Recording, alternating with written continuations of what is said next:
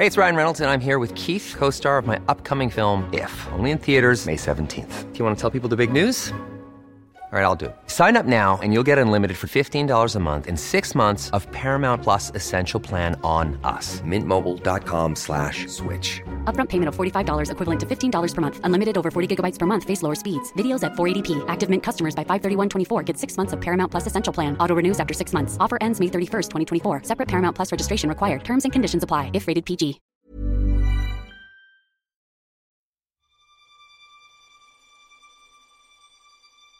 Uffe sagde i sin tid, at Alternativet er ikke et protestparti, men et længselsparti.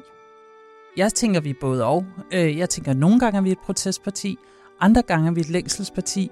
Og samlet så synes jeg, at noget af det, som Alternativets styrke, det er, at vi altid prøver at skabe et håb. Jeg synes, at det er mere begrænsende for os som parti at skulle definere os som enten eller, i stedet for at rumme, jamen selvfølgelig er vi både og.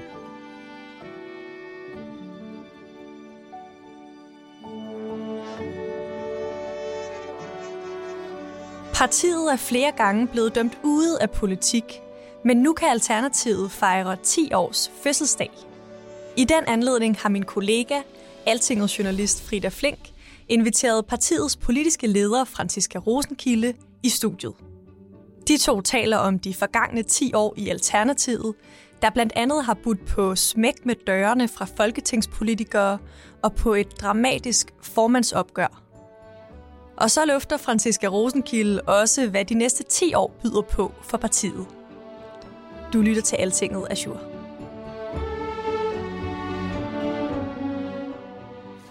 Velkommen. I kender ikke mig. Jeg hedder Josefine Fock, og jeg har været ansat mange år i fagbevægelsen. Og her ved min side, der står Uffe Elbæk jo, og ham kender I nok lidt bedre. Det er 10 år siden, at Alternativet øh, blev stiftet af Uffe Elbæk og Josefine Fock. Øhm, og de har begge to været politiske ledere af Alternativet. Og i dag der er det dig, der ja. har den post. Mm-hmm. Øh, vil du ikke lige starte med at præsentere dig selv? Jo, jeg hedder Franziska Rosenkilde, øhm, og er, som du siger, politisk leder af Alternativet. Øhm, jeg er 47 år og har født og opvokset i København. I var et helt grønt parti i Folketinget på flere områder, må man sige. Franziska, hvad var det for et parti, danskerne stemte ind i Folketinget i 2015? Jamen, det var rigtig meget et, øh, et politisk projekt, vil jeg sige, på det tidspunkt. Øh, mindst lige så meget, som det var et politisk parti. Var det crazy, det her, mand? Det var et politisk projekt, som, øh, som i tale satte klimakrisen øh, som den største krise, vi skulle finde løsninger på som samfund. Men som også så, at, at, øh, at de systembevarende partier, de store magtpartier, der er, ikke kom med løsningerne øh, og at øh, man hele tiden prøvede at gøre mere af det samme. Så alternativet, også i kraft af navnet, ville være alternativet til det systembevarende øh, politik, der var. Jeres sidste 10 år, de har jo ikke altid været en dans på roser. I har kæmpet med meningsmålinger, der har ligget under spærregrænsen, og partiets festkultur er i høj grad blevet kritiseret. Efter en sag om seksuelle krænkelser, så står partiet Alternativet nu med endnu en problematisk sag. Og i 2020, der valgte Uffe Elbæk at trække sig fra posten som politisk leder efter syv år. Josefine Fock er ny politisk leder for Alternativet. Det blev i aftes afgjort på partiets ekstraordinære landsmøde.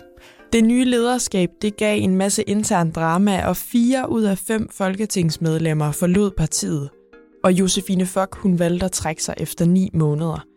Du var jo ikke selv en del af Alternativets folketingsgruppe dengang, men du var alligevel en del af partiet. Hvor stod du selv i denne her konflikt? Du må på en eller anden måde også selv have skulle tage stilling til nogle ting øh, fordi det ender så markant, som det gør. Ja, øh, og jeg tror, at øh, de fleste af os, der var øh, tilbage der, eller gennemgik den periode, overvejede, jamen, hvad, hvad sker der? Hvad skal alternativet nu? Øh, og for mig var det helt tydeligt, at selvom at det var, øh, at det meget, var meget voldsomt, øh, det der skete, øh, fordi det var jo øh, på mange måder de facto dødstød, så kunne jeg mærke, at min politiske vision og det kæmpe potentiale, jeg så og ser i Alternativet som politisk projekt, der var stadig rigtig meget at komme efter. Øhm, og derfor var jeg faktisk aldrig rigtig i tvivl om, hvad jeg skulle.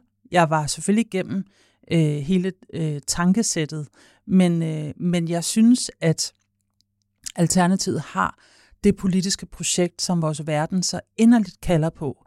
Øh, og der er et potentiale for at blive et, et større parti, øh, som flere danskere kan se sig i, end vi havde løftet der på det tidspunkt. Og derfor så så, så jeg øh, helt klart, at der var grund til at blive at kæmpe for det. Jeg er rigtig ked af det. Jeg synes, det er en meget sørgelig dag for Alternativet i dag, for jeg ved, at vi kommer til at tabe alle sammen på det. Men desværre kan jeg ikke sådan personligt længere være i det, fordi at jeg simpelthen har så dårlige vilkår i Alternativet. Så nu tager jeg konsekvensen af de ting, jeg er blevet mødt med, og forlader Alternativet. I september i år kom I endnu en gang gennem mediemøllen, da Teresa Scavenius hun forlod Alternativet. Vil du ikke prøve at sætte nogle ord på, hvad var det, der skete mellem Teresa Scavenius og den resterende folketingsgruppe i september?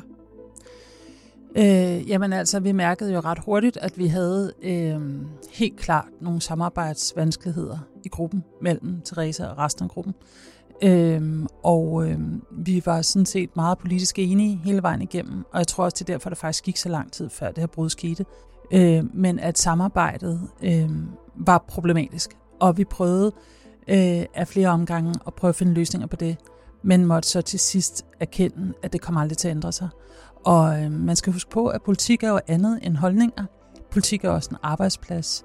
Det er også en, øh, en gruppe, der skal kunne fungere, skal kunne lave aftaler, skal have en fælles forståelse af, hvad er fortrolighed, hvad er aftaler, hvad er flertal, hvad er øh, ledelse, hvad er mandatfordeling. Og der var nogle helt klare øh, uoverensstemmelser, kan man sige, i det. Øh, og min oplevelse var helt klart, at, øh, at Teresa heller ville arbejde for Teresas projekt end for Alternativets projekt, og så tænkte jeg, at det bedre ved løsninger. Problemet var, kan man sige, at vi nåede aldrig frem til at tale politisk strategi, fordi vi havde så svært ved at samarbejde. Men, øh, men jeg kan slet ikke se, at hun står for en linje, som vi ikke sagtens øh, kan rumme i Alternativet, som er en del af Alternativets strategi. Til Alternativets landsmøde i maj, der skulle I stemme om en ny strategi for partiet. Og der stod sætningen, Alternativet er ikke et protestparti. Og lige præcis den sætning startede en stor debat på et landsmødet, og du aflyste afstemningen om jeres strategipapir. Hvorfor valgte du at gøre det? Øh, jamen det gjorde jeg egentlig, fordi at jeg tænkte, at der er ingen grund til at stemme noget igennem, som der ikke er sådan bred opbakning til i partiet. Så, så det jeg helt klart så, det var, at der var et budskab om, at det her, det skal vi snakke mere igennem. Og det synes jeg er super fint. Øh, det er sådan set det, det handler om. Det her, det var jo et, øh, et bud, kan man sige. Så kom der en masse gode kommentarer og reaktioner, og det var bare tydeligt at se, at det skal arbejdes mere på. Øhm, og der er ingen grund til at, at gennemtvinge en, en afstemning på noget, som vi som parti ikke er færdige med at diskutere. Øhm, og så vil jeg sige, det er sådan den helt konkrete ting, der skete der. Men, men igen, bare det jo også præg af, at vi havde nogle samarbejdsproblemer, der gjorde, at vi ikke var længere i den proces måske på det tidspunkt, end vi havde håbet på, at vi var, hvor vi er et helt andet sted nu. Øhm, så i virkeligheden, så synes jeg, øh, så synes jeg, det var en rigtig fin sådan, temperatur på, jamen, hvor er vi hen som parti? at det her et, et papir, man kan se, se, det er det ikke. Men der kom vildt mange gode refleksioner, som vi så arbejdede videre med. Og hvordan kan det være, at du startede ud med at ville øh, lave strategipapirerne om, så der stod, at Alternativet ikke var et protestparti? Men jeg må helt ærligt sige, det er ikke en formulering, øh, jeg er kommet med. Alternativet har aldrig været et protestparti. Det er lidt sjovt, at det er blevet sådan en... Øh, ja, noget vi diskuterer. Øh, der er mange medier, der spørger til det. Altså, Uffe sagde i sin tid, at Alternativet er ikke et protestparti, men et længselsparti. Øh, og for mig, jeg tænker vi både og. jeg tænker, at nogle gange er vi et protestparti, andre gange er vi et længselsparti. Og samlet så synes jeg, at noget af det, som Alternativets styrke, det er, at vi altid øh, prøver at skabe et håb, øh, fordi at vi har nogle ambitioner om en altså virkelig markant andet samfund, end det vi har i dag. Og det kan jeg godt forstå kan gøre mange usikre på, hvad er det så for en fremtid, der venter os.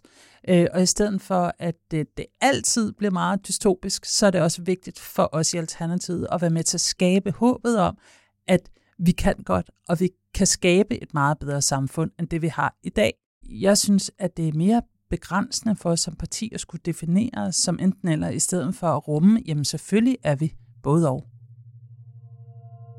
I al ydmyghed, så vil jeg jo mene, at Alternativet øh, i den grad har bidraget til, at klima, dagsorden og klimapolitik er blevet mainstream på mange måder, og er noget, som øh, der politisk bliver taget alvorligt, og som, øh, som samtlige partier, selvom at de måske ikke har de store ambitioner på området, forfatter en klimapolitik. Øhm, og, øhm, og, og i den sammenhæng, der vil jeg sige, at det kommer jo ud fra en, en protest i forhold til det, vi ser.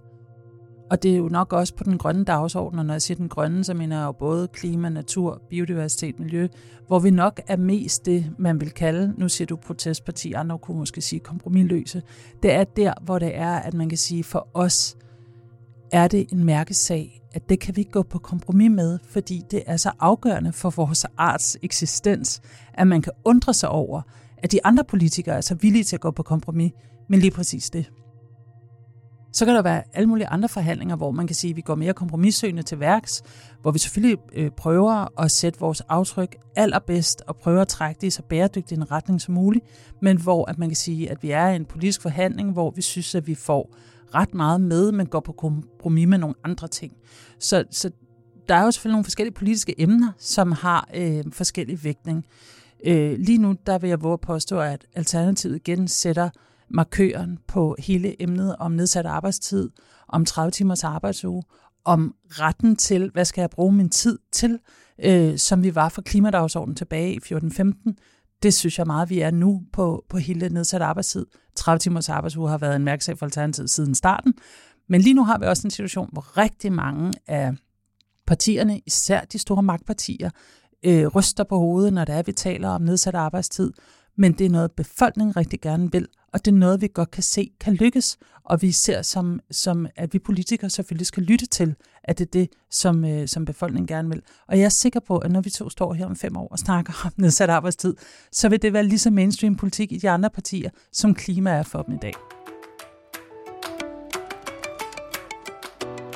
I maj der sagde du i et interview til politikken, at I forhåbentlig sidder i regering om 10 år.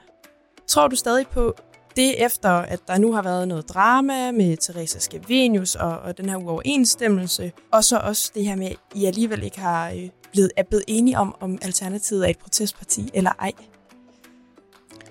Jeg håber, vi sidder i regeringen før om 10 år, vil jeg sige. Fordi at øh, det vil betyde, at Danmark fører en langt mere grøn og progressiv politik.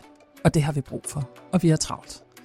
Øh, så øh, det håber jeg helt klart sker før 10 år. Øhm, der er vist ikke mindre drama i regeringen, end der er i Alternativet. Så jeg tror, vi er bare nødt til at forstå, at der vil altid være øh, drama i politiske partier, fordi der er mennesker, der er egoer, der er magt, der er meget på spil.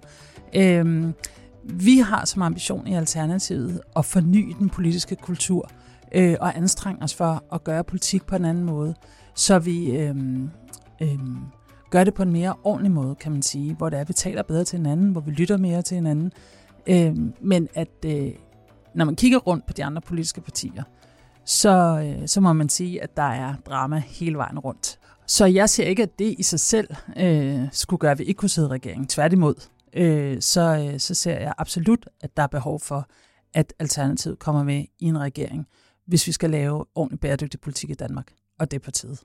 Du siger, at I er et parti, der er både og. I er nogle gange et protestparti, nogle gange er I ikke et protestparti. Kan man godt sidde i regeringen, når man er begge dele? Ja, det synes jeg sagtens, man kan. Øh, altså, vi er jo et systemforandrende parti, og det betyder, at vi, øh, vi anerkender, at, at de systemer, der vores politik i dag bliver lavet på og ud fra, øh, Øh, er med til at skabe mange af de problemer, vi står i, og det vil sige, at vi er nødt til at forandre. Og i den sammenhæng, der vil der jo være noget protest, kan man sige, at det er systembevarende. Men vi er jo som politikere nødt til at have modet til forandring, fordi ellers så sker der aldrig forandring. Og vores samfund har brug for forandring, fordi selvom vi nok har mange penge, så har vi også en øget mistrivsel, især blandt børn og unge, men også en kæmpe stress som folkesygdom blandt voksenbefolkningen plus vi forbruger, hvad der svarer til cirka fire jordkloder om året. Vores øh, private forbrug stiger lige nu. Vi har en regering, der mener, at vi skal arbejde mere for at fordoble det private forbrug. Og det er dybt skadeligt for planeten. Og derfor så har vi brug for politikere, der er modige, der tør forandring for at skabe et bæredygtigt samfund for de næste generationer. Og nu siger du, at du kunne godt forestille dig, øh, håber på, at Alternativet kommer i regering, inden der er gået 10 år. Mm-hmm. Handler det ikke også om, hvis man skal i regering, så handler det også om at indgå nogle øh, kompromiser? Er det ikke svært at komme ind og være i en regering, hvis man allerede har nogle områder, hvor man nægter at gå på kompromis? Altså det er klart, hvis man kigger på den politik, regeringen fører i dag, så vil det være stort set umuligt for Alternativet at gå i regering, fordi det kompromis vil være alt for stort. Øh, når jeg siger, at, øh, at det er et mål for Alternativet at komme i regering, så er det jo fordi, at jeg inderligt håber, at, øh, at den danske førte politik vil ændre sig så meget, at vi ikke vil skulle gå særlig meget på kompromis ved at være en regering.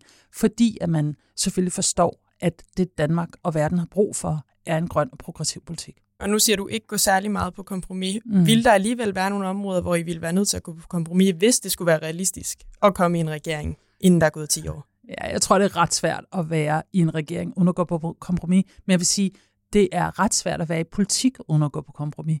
Fordi det er jo meget det, politik handler om. Hvis man er 100% kompromisløs, jamen så, så laver man jo ikke politik, så bør man hellere være aktivist eller sidde en NGO eller nogle andre ting, fordi politik er jo et langt kompromis, og så er det jo en afvejning hele tiden, hvor meget man så synes, man skal gå på kompromis med. Men er I så 100% kompromisløs, når det handler om klima? Oh, altså nu skal jeg passe på at sige sådan noget, fordi så kan man sige, der var det ikke, eller noget. Altså det, det er ikke...